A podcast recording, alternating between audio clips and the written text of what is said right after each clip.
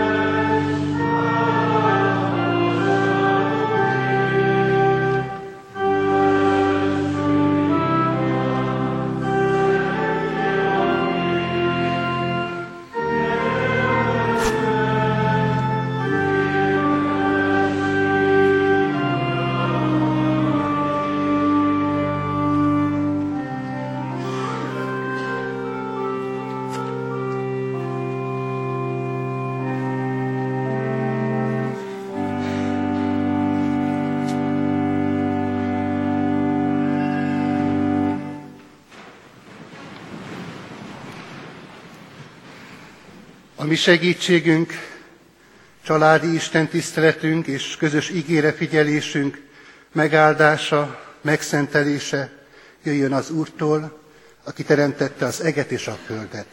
Amen. Hallgassuk meg Isten írott igéjét nyitott szívvel, ahogyan szól hozzánk Máté evangéliuma 26. fejezetéből, a 36. verstől a 45. versig terjedő szakaszból. Isten igéje így szól. Akkor elment velük Jézus egy helyre, amelyet Gecsemánénak hívtak, és így szólt tanítványaihoz. Üljetek le itt, amíg elmegyek, és amott imádkozom. Maga mellé vette Pétert és Zebedeus két fiát, azután szomorkodni és gyötrődni kezdett. Akkor így szólt hozzájuk, szomorú az én lelkem, mint halálig. Maradjatok itt, és vírasszatok velem. Egy kicsi tovább ment, arcra borult, és így imádkozott. Atyám, ha lehetséges, távozzék el tőlem ez a pohár, Mindazáltal ne úgy legyen, ahogyan én akarom, hanem amint te.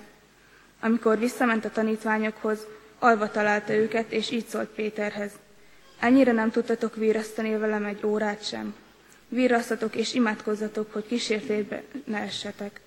A lélek ugyan kész, de a test erőtlen. Másodszor is elment, és így imádkozott.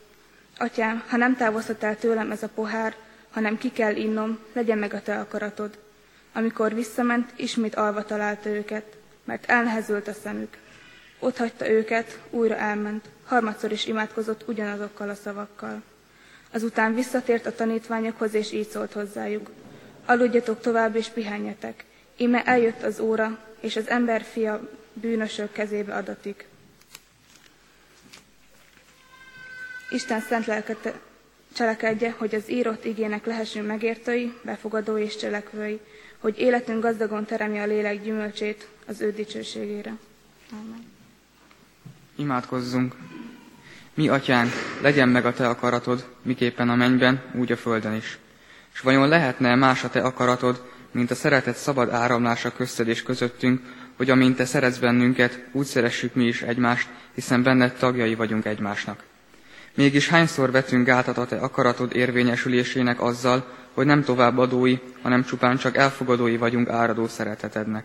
Bocsáss meg, kérünk gyakori eltévejedésünket, amikor a mennyek országát a saját elképzeléseinkhez ragaszt, ragaszkodva próbáljuk megvalósítani itt a Földön, és közben lekicsinlően tekintünk azokra, akik másként gondolkodnak.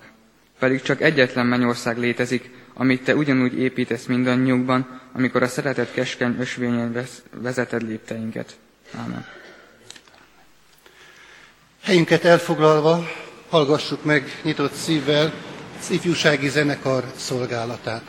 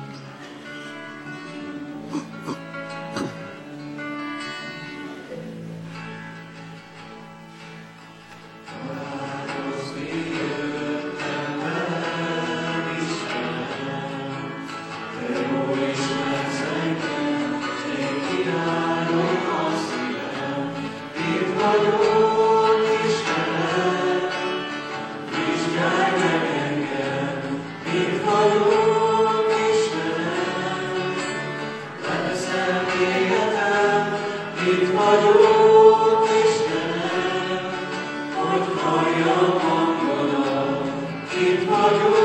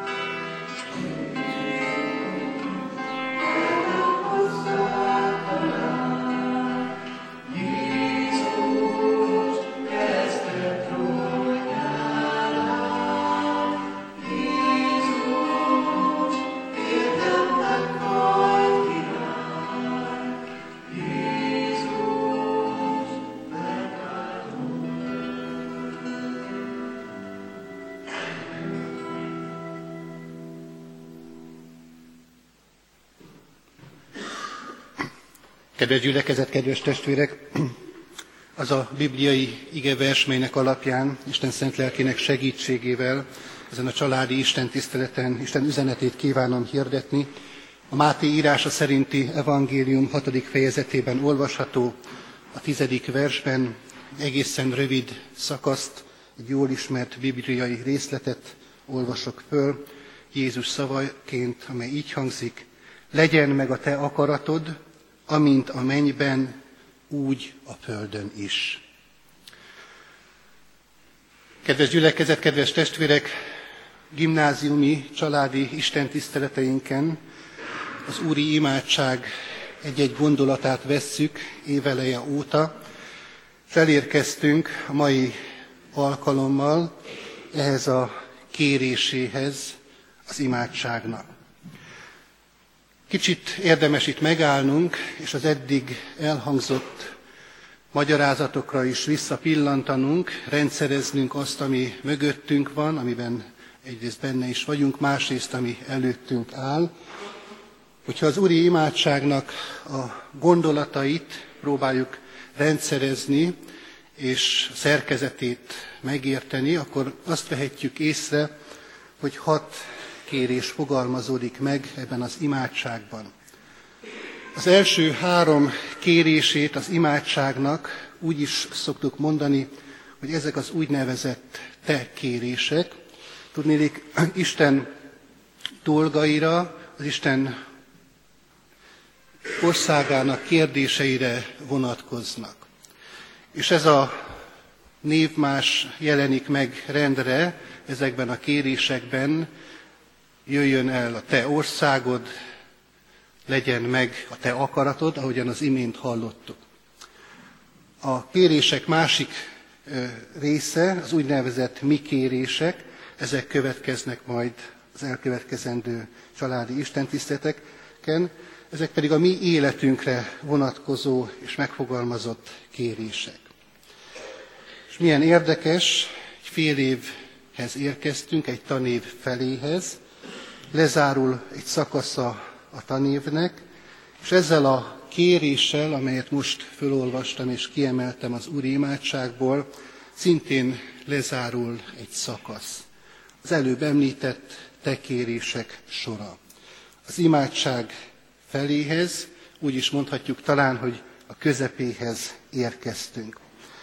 És ezt a gondolatot megragadva, hadd mondjam azt is, hogy ugyanakkor az emberi élet egyik központi, fontos kérdéséhez is érkeztünk, az akarat kérdéséhez. Hiszen sok mindent meghatároz az a mi életünkben, hogy egyrészt mit akarunk mi, másrészt milyen akaratok kényszerítenek minket különféle helyzetekben. Tehát az emberi lét egyik legfontosabb ismertető jegye az akarat kérdése. Sok mindent elvehetnek az embertől, a vagyonát, a házát, a diplomáját, a titulusát, a szabadságát, de hogyha az akaratát veszik el, akkor tulajdonképpen mindent elvettek. Tudnék, megszűnik az akarat megszűnésével maga az ember embernek lenni.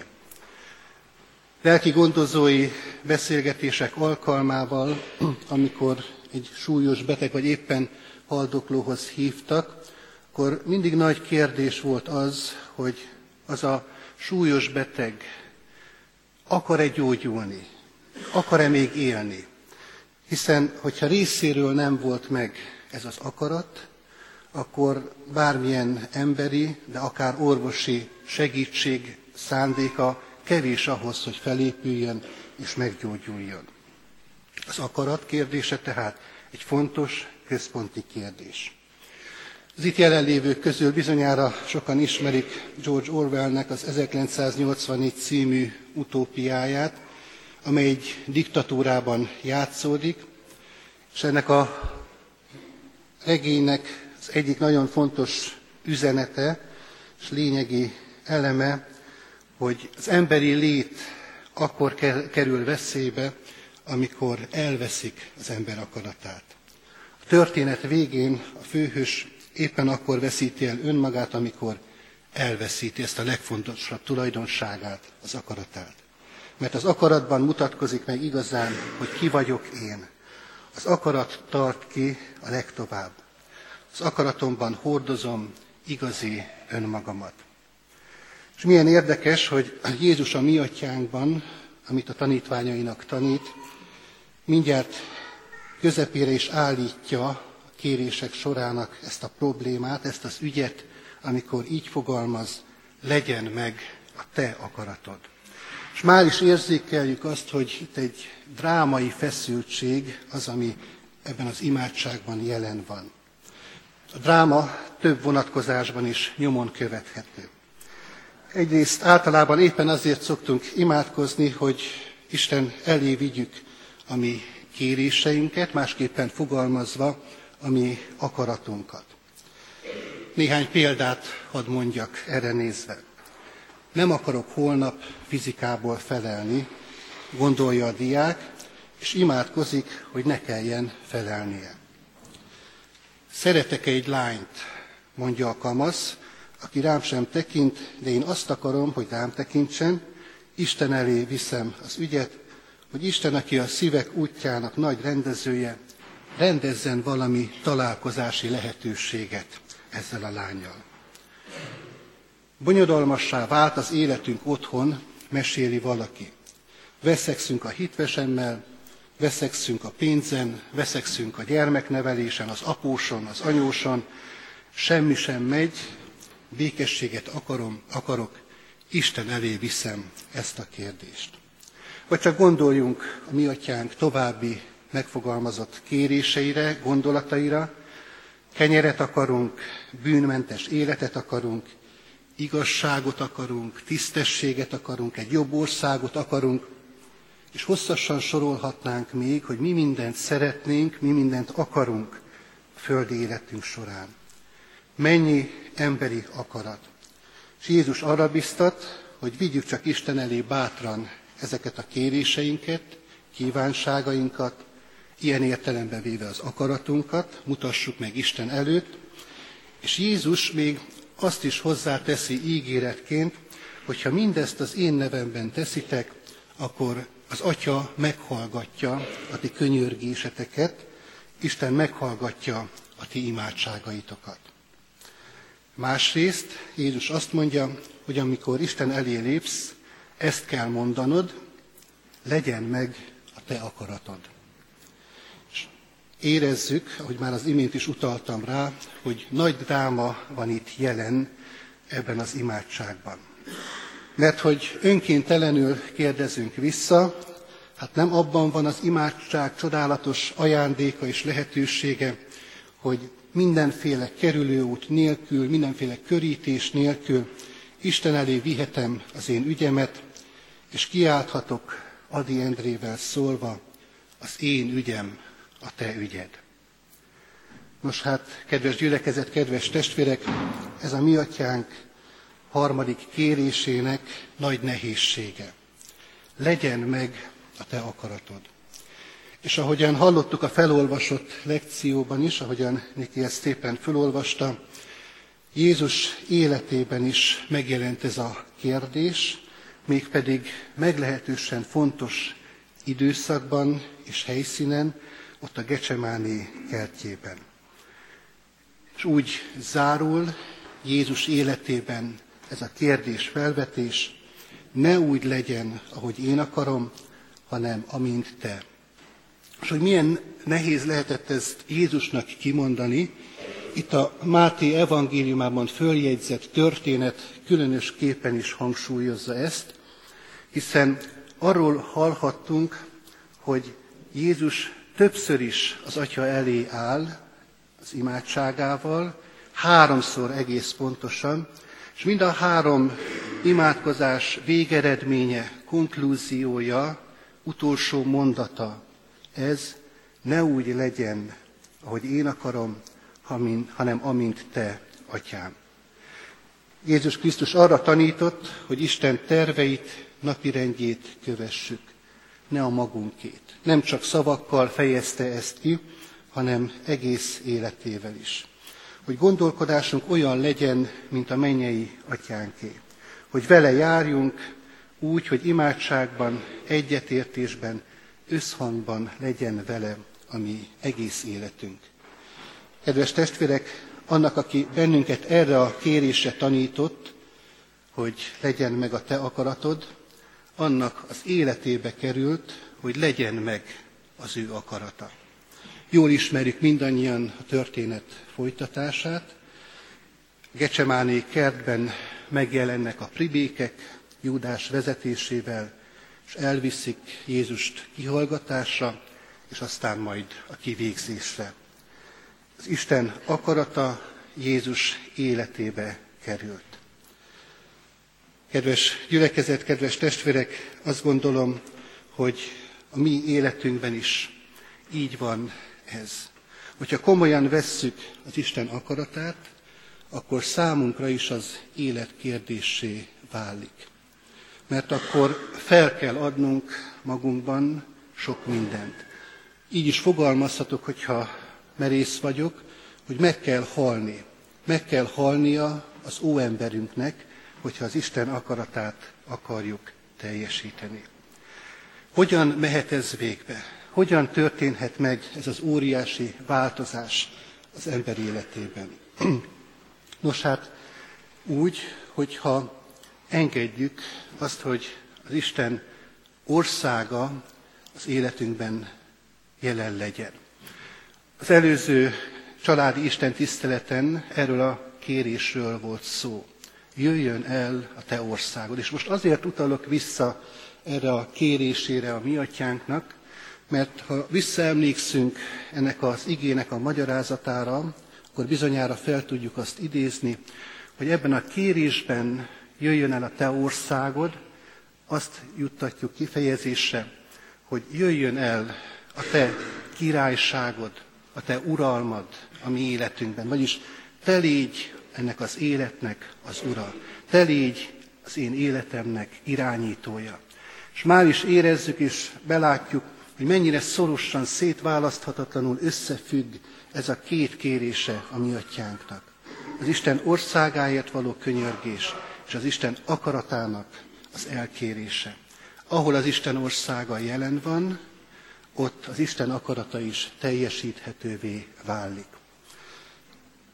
Jézus Krisztus életében ezt láthattuk, ezt figyelhetjük meg, és éppen ezért az a kérdés ránk nézve, hogy az Isten országa jelen van-e az életünkben. Másképpen fogalmazva, az Isten akarata előtt meghajlott-e már a mi életünk.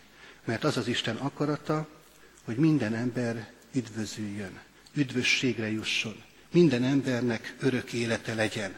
Sok helyen olvashatjuk ezt a Szentírásban, többek között a Timóteusi levelekben is.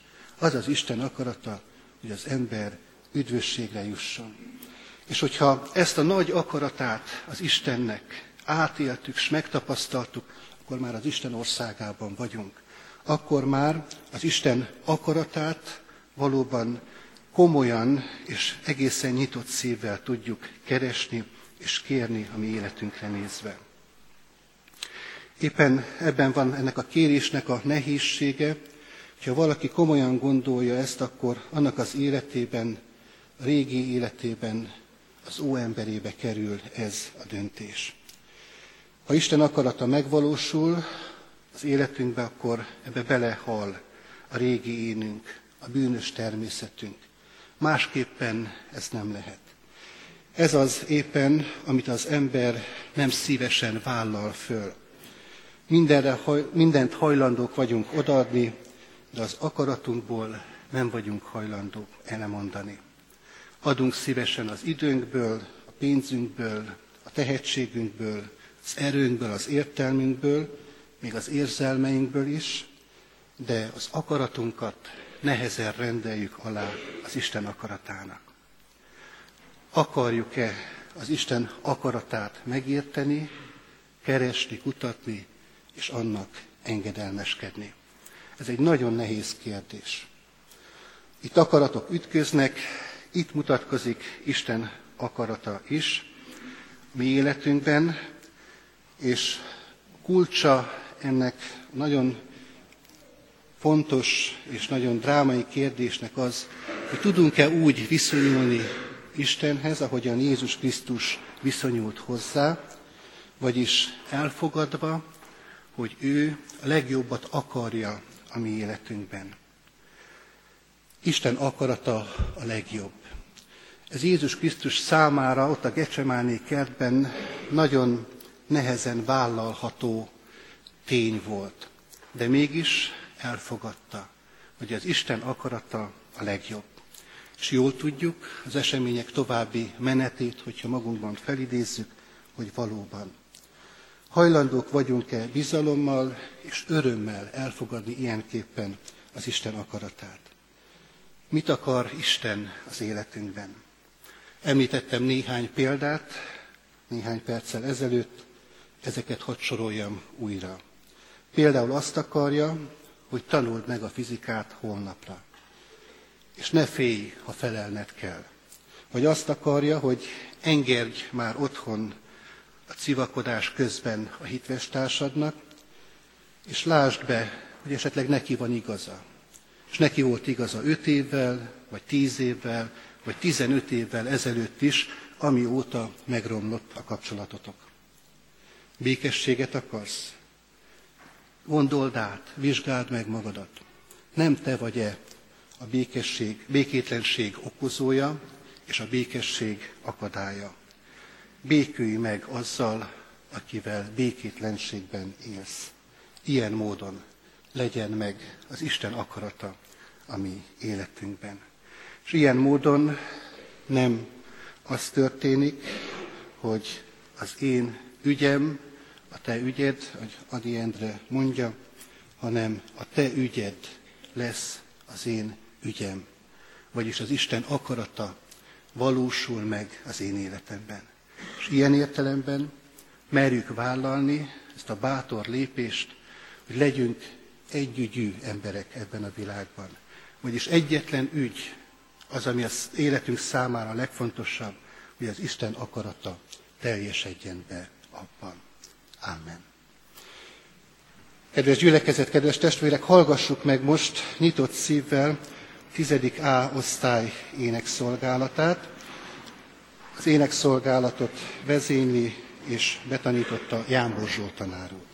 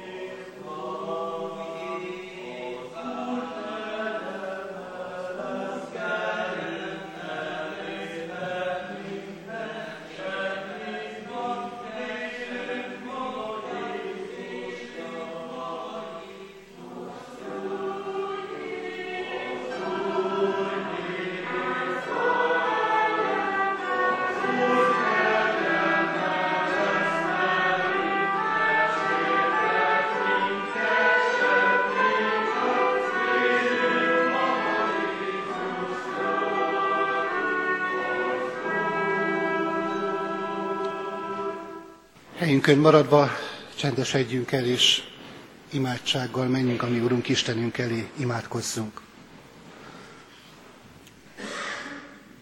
Urunk Istenünk, mindenható mennyei atyánk az Úr Jézus Krisztusban, Hálás a szívünk azért, mert a Te jelenlétedben lehetünk, és a Te szevadat hallhatjuk, sőt, érthetjük is azt. Köszönjük, Urunk, hogy Te tanítasz minket. Tanítasz a legfontosabb dologra, amely számunkra adatik-e földi életben, az imádságra. Köszönjük, Urunk, hogy megszólíthatunk Téged. Köszönjük, hogy ilyenképpen kapcsolatba kerülhet a mi életünk Te veled. Kibeszélhetetlenül nagy csoda és ajándék ez mindannyiunk számára. Taníts minket, Urunk, ezzel a lehetőséggel élni, és helyesen élni. Hadd lássuk meg a Te elkészített gondolataidat a mi életünkre nézve, hadd legyen a mi atyánk valóban középpontban a mi ima életünkben, hogy ennek felépítését, ennek gondolatait jól ismervén, magunk előtt látván, valóban helyesen imádkozhassunk. És Urunk, köszönjük neked a mai gondolatot, igei üzenetet, amelyben a mi szemünket nyitogatod, de a mi szívünket is, hogy legyünk egészen bizalommal irántad, akkor, amikor ezt a kérését mondjuk el, olykor talán gépiesen, hogy legyen meg a te akaratod. Hadd tudjuk ezt a mondatot, ezt a gondolatot, Urunk, úgy kiejteni a szánkon, hogy valóban komolyan gondoljuk azt, amit mondunk. És komolyan gondoljuk azért, mert tudjuk, hogy a Te akaratod a legjobb a mi életünkre nézve. Ébredjen ilyen bizalom, irántad való ilyen erős hit a mi szívünkben. Kérünk, Urunk, nem csak magunkért, hanem sokakért, másokért, akik nehéz helyzetben vannak, az életük próbatételét hordozzák szenvedik, talán éppen a gyász terhe alatt roskadoznak, hogy ők is hadd tudják hittel és reménységgel kimondani ezt a gondolatot, legyen meg a Te akaratod. Kérünk, Urunk, így a betegekért, azokért, akik vagy fizikai, vagy lelki harcokban vannak, és próbálnak kapaszkodót keresni és találni. Ez a nehéz helyzet, ez az időszak az ő életükben, hadd legyen elkészített alkalom számukra, hogy te hozzád kiáltsanak, hittel reménységgel, legyen meg a te akaratod. És Urunk, könyörgünk a mi népünkért is, mi nemzetünkért határon innen és túl. Te látod azt, hogy a nép milyen sokszor nem a te akaratodat keresi, mennyiszer más utakat jár, mint amit te elkészítettél számára, és ebből adódik sokféle nyomorúság. Hadd tudjunk, Urunk, a népből is minél többen hozzád így kiáltani, hittel, reménységgel, legyen meg a Te akaratod. És Urunk, ezt a gyülekezetet is így áld meg, ezzel a bizalommal, ezzel a reménységgel, hogy amikor gyülekezet közösségében elmondjuk az Úri imádságot, akkor akarjuk a Te akaratodat megismerni, és mind gyülekezet a szerint élni. Hiszen így lesz az itt élő népeden áldás. Így, így gyarapszik számban, ismeretben, hitben, lélekben a te néped itt a városban. Éppen ezért, Urunk, könyörülj meg rajtunk, és hadd tudjuk teljes, őszinte, nyitott szívvel elmondani azt az imádságot, amelyet, ami megváltó Urunk, Jézus Krisztus ekképpen tanított minékünk. Mi atyánk, aki a mennyekben vagy, szenteltessék meg a te neved, jöjjön el a te országod, legyen meg a te akaratod, amint a mennyben, úgy a földön is. Minden napi kenyerünket add meg nekünk ma, és bocsásd meg védkeinket, miképpen mi is megbocsátunk az ellenünk védkezőknek s ne vigy minket kísértésbe, de szabadíts meg a gonosztól, mert Téd az ország, a hatalom és a dicsőség mind örökké. Amen. Vegyük Isten áldását. Az Istennek békessége, amely minden értelmet felülhalad, őrizze meg szíveteket, gondolataitokat az Úr Jézus Krisztusban. Amen. Hallgassuk most meg a 10. A osztály, osztály szolgálataként az osztály beszámolót. Áldás békesség! Szeretnénk gyülekezetünknek bemutatni a 10. osztály elmúlt három évét. Mint minden osztálynak a gimnáziumban, a mi közös életünk is a gólya héten kezdődött az Emmausban. Gyorsan megtaláltuk a közös hangot osztályfőnökünkkel, Szegedi Pesti Borbála tanárnővel és leendő osztálytársainkkal. És ez csak kiteljesedett szeptemberben a gólya műsorra való felkészülés során, ami sok humorral és jókedvűen telt. Bár nagyon büszkék voltunk előadásunkra, a főgólya címet nem mi vihettük haza. Itt a hetedik osztályban tapasztalhattuk meg először a gimnáziumi élet nehézségeit is. Az általános iskolai feladatoknál sokkal többet kellett szembenéznünk, és bizony tanáraink is magas követelményeket állítottak elénk. Ezt az évet egy rövid, de tartalmas osztálykirándulással zártuk, amikor a Nyíregyházi vadasparkot látogattuk meg. A nyolcadik évünk zsúfolt volt a konfirmációra és a szintvizsgára való felkészülés miatt. Az az évi osztálykirándulás alkalmával két napot tölthettünk Szentendrén és Visegrádon. Évvégén értesültünk róla, hogy osztályfőnökünk áldott állapotban van, ezért el kell válnunk egymástól. A találgatások azonnal elkezdődtek a leendő osztályfőnök felől. A szóba jöhető tanárokat alaposan számba vettük, de nem lepődtünk amikor kiderült, hogy Kretnyi Bagi Márta tanárnő veszi át az osztály vezetését. A kilencedik év rengeteg újdonságot hozott magával. A megszokott helyünkről új terembe költöztünk, elkezdtük a második idegen nyelvünket, valamint megpróbáltuk megismerni új évfolyamtársainkat. Nagyon örültünk neki, hogy egy keddi tanítási napon tanulmányi kiránduláson vehetünk részt Budapesten, ami remek hangulatban telt. A második fél év elején minden szabad percünk a kulturális napi műsorra való felkészüléssel telt. Saját kategóriánkban első helyezést értünk el, ezzel megmutatva, hogy képesek vagyunk sikerek elérésére és összetartására. Mi mással indíthattuk volna a tizedik iskolai évünket, mint egy kétnapos mátrai kirándulással, mely után feltöltődve vághattunk neki a tanévnek. Rögtön ezután lázas készülődésbe kezdtünk, mert mi kaptuk feladatként iskolánk október 23-ai megemlékezésének megtartását. Az igazat megvalva, többünknek sokszor elege volt a hosszas próbákból és az elénk állított nehéz feladatokból, de mindannyiunkat kárpótolt az a rengeteg elismerés és dicséret, amit szüleink, tanáraink és diáktársaink közvetítettek felénk. A tavalyi tanévtől egyre több tanulmányi versenyen is képviseltetjük magunkat, és nagyon büszkék vagyunk arra is, hogy egyik osztálytársunk vállalta az iskola újság szerkesztését a gimnázium honlapján. Ha számba szeretnénk venni, a három és fél év alatt történt kevésbé jelentős eseményeket is, nincs könnyű dolgunk, mert a mai tizedik A élete sosem volt unalmas. Ez egyeseknek jobban tetszett, másoknak kevésbé. Ennek köszönhetően bár kaptunk öt új osztálytársat, ötöt el is veszítettünk. Ha a tanterembe készítünk leltárt, azt tapasztaljuk, hogy vagy az osztályba járó fiúk rendelkeznek átlagon felüli testi, lelki erővel, vagy az iskola ablakai, ajtói, kilincsei nagyon gyengék. A sok gyakorlásnak viszont megmutatkozik az eredménye iskolánk sportéletében is, hiszen a lányok kiemelkedő teljesítményeket nyújtanak röplabda és úszás terén, míg a fiúknak a florból miatt szurkolhatunk. Óráink átlagosan három havonta cserélődnek, de már a második héten működésképtelenek. A röplabdákkal, kosárlabdákkal, rugby, foci és piros pöttyös gumilabdákkal nagyon jó barátságban vagyunk tanárainknak is örömére.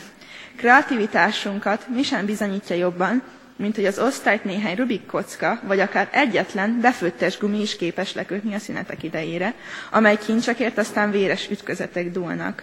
Gimnáziumi itt létünk alatt egyszer már tantermet is cseréltünk. A mai napig nem tudni, hogy az előző osztályunkban elhelyezett digitális tábla épsége érdekében-e. És még mi vár ránk? Ebben az évben egy szintvizsga és faktválasztás. Majd rengeteg tanulás, szalagavató, érettségi és végül a pályaválasztás. Csak bírjuk erővel. Köszönjük szépen! Mai családi istentiszteletünket zárjuk a 272. dicséret éneklésével. 272. dicséretnek mind a hat énekversét énekeljük el, hitvallásképpen is énekeljük ezt a szép éneket. Az első verse így kezdődik, a 272. dicséretnek, mind jó, amit Isten tészen, szent az ő akaratja. Mm.